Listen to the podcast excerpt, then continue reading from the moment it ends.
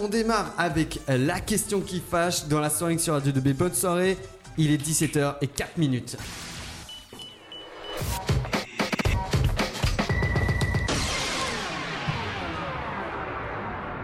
Salut à vous, individu notoire, c'est la troisième émission de la question qui fâche. Euh, Aujourd'hui, on va évoquer euh, certaines origines des violences qu'on a pu étudier précédemment. Et euh, cela se fera en trois différentes parties. hein. On reverra hein, la manifestation, un contexte d'épuisement. Ensuite, nous étudierons la situation sociale en faillite des cités. Pour finir, sur l'incompréhension générale ainsi que finalement le- la colère générale hein, due à ces tensions. Donc, pour commencer, hein, nous allons revoir donc, euh, la manifestation, euh, un contexte euh, d'épuisement pour les forces de l'ordre et pour les, les manifestants.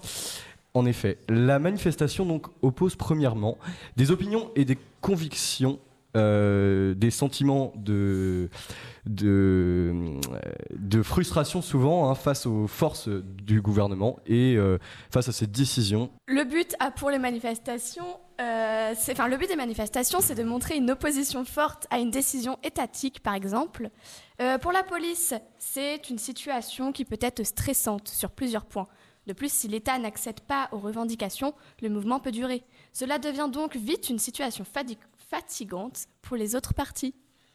Déjà, le manifestant qui lutte contre une situation sociale hein, pour ses droits et souvent pour défendre ses convictions. Euh, dans le cas de la loi travail, par exemple, hein, cette lutte relevait euh, question euh, d'une question sociale. hein. Le, projet consistait à faciliter la mobilité des personnes afin de, créer de, l'emploi.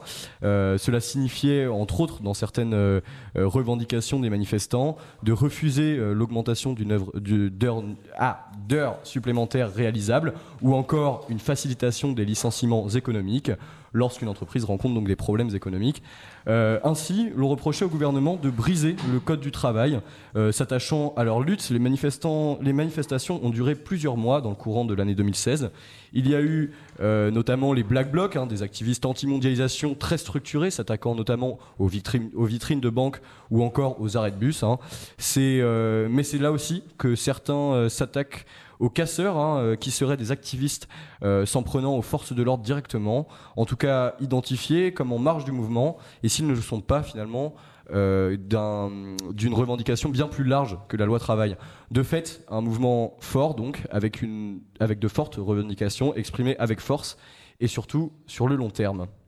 Et donc oui, en effet, le problème de la durée, c'est le remplacement et les congés des forces de l'ordre. En effet, les CRS fatigués sont autant que les auteurs moins aptes à agir à chaud. Cela euh, a pu s'observer euh, par certains, euh, avec certains airs de zèle, comme, en témoigne un rapport de la mission civile sur le maintien de l'ordre. Le policier en tête jette une grenade. Romain Dussault, enfin comme nous l'explique Romain Dussault, un observateur indépendant qui filmait les événements et a été touché à la tête. Il s'effondre au milieu donc de la foule, la tête ensanglantée, euh, une plaie ouverte à la tempe, une fracture temporale avec euh, enfoncement de la boîte crânienne, un œdème cérébral donc. Il a été euh, maintenu 11 jours dans le coma artificiel. Ce rapport recense de nombreux, cas de blessures par grenade de désencerclement ainsi que des lacrymogènes, donc des balles de flashball, des matraques sont également évoquées. Euh, je me suis pris un tir de flashball dans l'oreille, maintenant elle est fendue, nous l'expliquait euh, cette personne. Euh, de plus, on observe que les brigades de CRS sont parfois substituées par des équipes de la BAC. Habituées à un contexte de lutte et des tensions permanentes, on observe que les équipiers en sont autant plus déstabilisés. Enfin, on peut dire pour les manifestations et pour la police, les manifestations sont souvent des contextes épuisants et stressants qui demandent une meilleure gestion. Car si de leur côté les syndicats encadrent souvent les militants, on pourrait se demander si les politiciens ne devraient pas être menacés et mieux formés dans ces situations compte tenu de leurs équipements notamment. D'accord, donc c'était euh, la première partie hein, sur les euh, tensions entre manifestants et policiers. Euh, et c'est euh, à la suite de cela que nous allons pouvoir réaborder encore, comme dans la seconde émission, euh, les quartiers sensibles. Donc, qui sont souvent des lieux de pauvreté, souvent des scènes de violence. Donc, il faut le rappeler, hein, sur l'ensemble des cités françaises, 80% des habitants environ sont issus de l'immigration maghrébine et africaine et noire africaine. Excusez-moi. Donc, nous allons pouvoir le voir. Euh, comme nous allons pouvoir le voir avec l'exemple de la Cité des 3000 euh, à Aulnay-sous-Bois, euh, que Le Monde nous décrit en détail dans un rapport publié en début d'année. Alors pour commencer, la Cité des 3000, ou de son vrai nom la Rose des Vents, a été créée dans les années 70. Elle avait pour but de créer une cité ouvrière, notamment autour de l'usine Citroën. Elle est caractérisée par une barre HL, HLM de 3000 logements sociaux, dans laquelle on peut trouver une zone commerciale qui s'appelle la zone des surcoûts. Malheureusement, ces projets ont vite relevé de la chimère. En dix ans, de nombreux commerces ont, fermé suite à la fermeture de l'usine Citroën. Euh, à cause de ça, il y a eu énormément de familles qui, ont quitté ce quartier et de nombreuses personnes euh, ont perdu leur emploi. Et c'est donc après six mois après l'affaire Théo euh, que le Monde nous montre son état des lieux du quartier euh, titrant euh, son état des lieux, titrant La Rose des Vents, euh, du paradis au ghetto. Ainsi, dans l'article, Belkacem Belakal témoigne. Quand nous avons déménagé au 3000, c'était le paradis selon lui. Hein. On peut le comprendre, à 11 ans, M. Bellacal quittait une cave louée à un contribuable peu altruiste, on peut le dire. pour le monde, l'attribution des logements sociaux pour, euh, s'est euh, sur des critères ethniques. Hein. Lorsqu'il a voulu déménager, euh, Belkacem, donc plusieurs années plus tard, avait fait une demande de changement de logement à Citroën, où il travaillait. On lui euh, avait seulement proposé les 3000. Il raconte qu'après avoir euh, donc euh, demandé une autre, une autre situation, hein, on lui avait refusé, lui disant qu'il n'y avait que ça. il donne l'exemple d'un de ses amis hein, qui travaillait dans la même usine. lui avait été muté vers un appartement avec terrasse au Pré-Saint-Gervais. et selon donc Monsieur Bellacal, c'est comme ça qu'ils ont créé un ghetto, selon lui. Cette situation est euh, visible aussi dans les écoles du quartier. Hein. c'est euh, euh, ce que nous dit Jean Dugas qui raconte qu'aujourd'hui, hein, pas un seul des 210 élèves de mon école est français, de, français métropolitain de souche. ainsi, une grande majorité des enfants du quartier sont originaires du Maghreb ou encore d'Afrique noire, cela s'ajoutant aux milieux sociaux défavorisés caractérisant les cités. Ce sont des enfants de techniciens de surface, d'hommes ou de femmes de ménage, euh, voire euh, ou de chômeurs, euh, comme nous le dit Isabelle. Et effectivement, Isabelle est une institutrice qui a témoigné anonymement à, ce, à cet article. elle dit qu'il n'est pas étonnant pour les jeunes, enfin, de voir des jeunes qui, qui, pètent les plombs, tout simplement. Il y a tellement de, ils ont, ils ont tellement de poids sur les épaules. Pour elle, chômage et précarité ont brouillé tout repère temporel. Pour ceux qui ont la chance d'avoir un travail, il se trouve dans de grosses difficultés d'organisation, comme en témoignent certains retards de plusieurs jours parfois au rendez-vous euh, entre parents et professeurs, selon elle. Au collège Claude Debussy, cela se caractérise par des résultats scolaires catastrophiques. Pour cette enseignante anonyme, les règles de la cité ont, ont déplacé les murs au collège. La violence est palpable et permanente, raconte-t-elle. Elle s'exerce entre les élèves et même entre les profs. Le Monde euh, énumère donc de nombreux euh, exemples hein, montrant la situation des cités, et notamment celle euh, dans son exemple de la Rose des Vents. Et finalement, dans ce contexte social compliqué, il n'est pas rare de voir une augmentation de la délinquance, sachant que la deal, comme on le nomme, reste l'un des rares métiers assurant un revenu et ne stigmatisant pas la couleur de peau des candidats.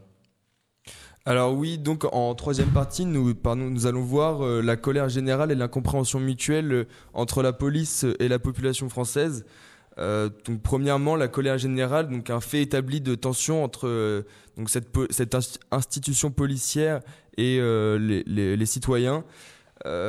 premièrement, nous allons, comme nous, comme en avons déjà parlé dans les dernières émissions, nous allons voir euh, le problème de la police de proximité. Alors, euh, pardon. Euh, Je ne retrouve plus mes notes. Donc la police de proximité, hein, qui a été euh, supprimée en 2003 Ouais. par M. Sarkozy et qui avait été instituée euh, lors du gouvernement Jospin, et qui avait pour but de substituer un certain nombre de brigades euh, peu habituées au terrain, et donc euh, de se rapprocher notamment euh, des euh, habitants des banlieues afin d'établir hein, une relation de confiance entre les services de police et euh, la population, n'est-ce pas Baptiste? Oui, n'est-ce pas? Et donc le problème de cette police de proximité, comme tu l'as expliqué Marin, c'est qu'elle ne s'est jamais assez imposée sur le territoire. Elle a donc euh, souvent été présentée comme une solution aux tensions entre policiers et jeunes, mais euh, malheureusement celle-ci n'a pas été appliquée avec suffisamment de moyens et de conviction. Euh, sa mise en place n'a pas tenu compte des problèmes d'identité et de légitimité des policiers, ce qui explique son échec relatif. Et euh, donc euh, ensuite, euh, on peut voir, comme nous l'explique le- l'article de liens sociaux sur, le médium internet, la politique de faire du chiffre, donc le tournant répressif initié par Nicolas Sarkozy, a poussé au développement de services spécialisés comme la BAC en faisant concurrence aux polices de proximité, comme je viens de le, de le dire. Cette relation entre BAC et police de proximité sont tendues. Et donc, euh, euh, on a une absence de police de proximité, une volonté de faire du chiffre qui pousse à des relations euh, entre les brigades de police et la BAC également très tendues. Même, si dans, même si dans certains quartiers, ce ne sont pas des, zones de non-droit, les contrôles ils sont quand même difficiles par une peur du débordement ou de la bavure qui entraîne des frustrations et un sentiment d'impuissance. Et donc, comme nous l'explique euh, un, de, un article de l'Express du 21, euh, du 21 novembre 2016 euh, d'Iris Perron et de Cécile Cachiano sur euh, les policiers en colère, que réclament-ils exactement? Euh, euh, je, cite euh, sur la fin de la politique du chiffre. Euh, joint par l'Express, syndicat Unité SGP Police FO réclame également une, anonymisation de l'identité des policiers dans, les procès-verbaux, une meilleure formation des policiers adaptée à la nécessité du terrain euh, et une simplification des procédures pénales. À cette liste, le délégué syndical Yves Lefebvre ajoute euh, la fin de la politique du chiffre et la méritocratie euh, qui s'illustrerait par la suppression des primes allouées aux chefs de service. Alors, comme nous l'explique cet article, on a donc une fin de euh, la politique du chiffre euh, initiée par Nicolas Sarkozy et euh, un sentiment d'impuissance de la, police. Et donc, cette police qui se sent coincée euh, entre la population et donc euh, euh, les institutions policières, la justice euh, et la hiérarchie. On a donc à la fois des manifestants révoltés contre les armes utilisées par la police ainsi que les méthodes euh, des policiers poussés à bout par des activistes violents. On peut dire que les manifestations euh, ne sont pas le bon terrain donc, pour une entente cordiale entre police et population. Euh, et donc, comme, le cite le médium internet euh, Liens sociaux, au total, plusieurs éléments contribuent à construire un mur d'incompréhension entre les policiers et les jeunes ou les immigrés. L'attitude effectivement raciste d'une minorité de policiers, l'utilisation par certains délinquants de l'accusation de racisme qui leur permet de se dédouaner de leurs actes et surtout les modes d'action des patrouilles de police quand celles-ci interviennent. Surtout dans les quartiers dits difficiles, leurs interventions sont brèves par manque de temps disponible, musclées dans le sens où, faute de mieux, le policier invoque des arguments d'autorité et souvent sans effet. Tant que les conditions politiques structurelles et organisationnelles qui expliquent le maintien de ce mode d'intervention ne seront pas abordées, il semble utopique de demander de meilleures relations entre la police et les jeunes de quartiers difficiles, comme d'exiger une baisse importante de la délinquance. Donc euh, après cela, nous verrons, euh, pour finir, euh, l'incompréhension réciproque donc, euh, entre la police et la population. Euh, C'est donc également un article de, de Liens sociaux, encore une fois, publié le 31 janvier 2006, qui nous explique qu'il y a énormément d'a priori et d'amalgame des deux côtés de, ce conflit entre police et population. Pas plus que les, il dit, je cite, pas plus que les jeunes des banlieues ne sont pas tous des délinquants, tous les policiers ne sont pas des racistes, harcelant des, des jeunes. Euh, et donc, euh, il nous explique le résultat de, des élections euh, dans les syndicats policiers. C'est donc, ce n'est donc pas le, syndicat sur réclamant de l'extrême droite qui a, gagné, qui a gagné ces élections. Il a donc fait un score de 5,48% à ces élections de 2003. Merci Baptiste. Et donc nous allons pouvoir conclure notre émission. Euh, ça va être donc notre troisième édition et cette émission de conclusion donc qui nous a permis de voir à la fois les la nature des tensions et des relations entre police et population. Donc on a pu voir qu'elles étaient euh, sur un certain nombre de points très tendus. Euh, ses origines, hein, on a vu euh, la manifestation, un contexte très fatigant, un contexte usant, hein, à la fois pour les forces de l'ordre qui sont peut-être par un certain côté difficilement formées ou peu formés par rapport à ce type de situation et par rapport à savoir réagir à chaud, hein, on a pu le voir. De même dans les cités où on peut avoir un contexte euh, euh, de, tension hein, dans le travail des policiers, que ce soit entre, eux dans leurs institutions ou euh, dans leur rapport avec la population qui, de manière générale, ils ont perdu bien entendu toute confiance hein, dans, les, pires cas. donc, du côté de la population, hein, en manifestation, un ras-le-bol de la part des manifestants face aux armes utilisées, aux méthodes des policiers et à certains excès de zèle. on a pu voir quelques exemples dans les, euh, dans les émissions précédentes, et de même dans les cités, un contexte social et un contexte culturel euh, très difficile, hein, à grands coups de racisme et, euh, et, de, et d'exclusion sociale. il faut rappeler que que la police de proximité, même si manquait, elle manquait de moyens, aurait pu faire améliorer les choses. Hein. on, l'aurait, on aurait pu le supposer. nous allons donc conclure cette émission en rappelant que finalement, une grosse incompréhension entre les forces de l'ordre et la population sont sûrement euh, la cause de leur rapport tendu. Finalement, la manifestation n'est que l'expression d'une colère face à l'action d'un gouvernement et non pas contre euh, la police qui est là pour encadrer. De même, euh, dans les cités, hein, la première personne représentant le gouvernement, c'est la police et elle est très au contact de la population. On peut dire que dans les deux cas, des amalgames faits par les forces de l'ordre et par la population font que finalement, euh, il se, on, peut, on peut se tromper facilement de colère. Euh, et pour conclure, il faut, euh, il faut ouais, introduire l'émission prochaine, hein, puisque nous avons pu enregistrer l'interview de Maurice Rachfus, un, un, très vieux monsieur maintenant, qui, qui a pu beaucoup écrire et beaucoup rechercher, beaucoup travailler sur les violences policières notamment, un sujet qui touche de très près, puisque euh, les parents de Maurice Rachfus, lorsqu'il avait 14 ans, en 1942, ont été déportés durant la rafle du Veldiv. Euh, voilà, et merci beaucoup euh, de nous avoir écoutés. On va pouvoir redonner l'antenne à Quentin. Au revoir. Au revoir. Bon bah merci beaucoup pour cette troisième épisode de la question qui fâche. Radio 2B. Radio 2B c'est pas pour les bébés.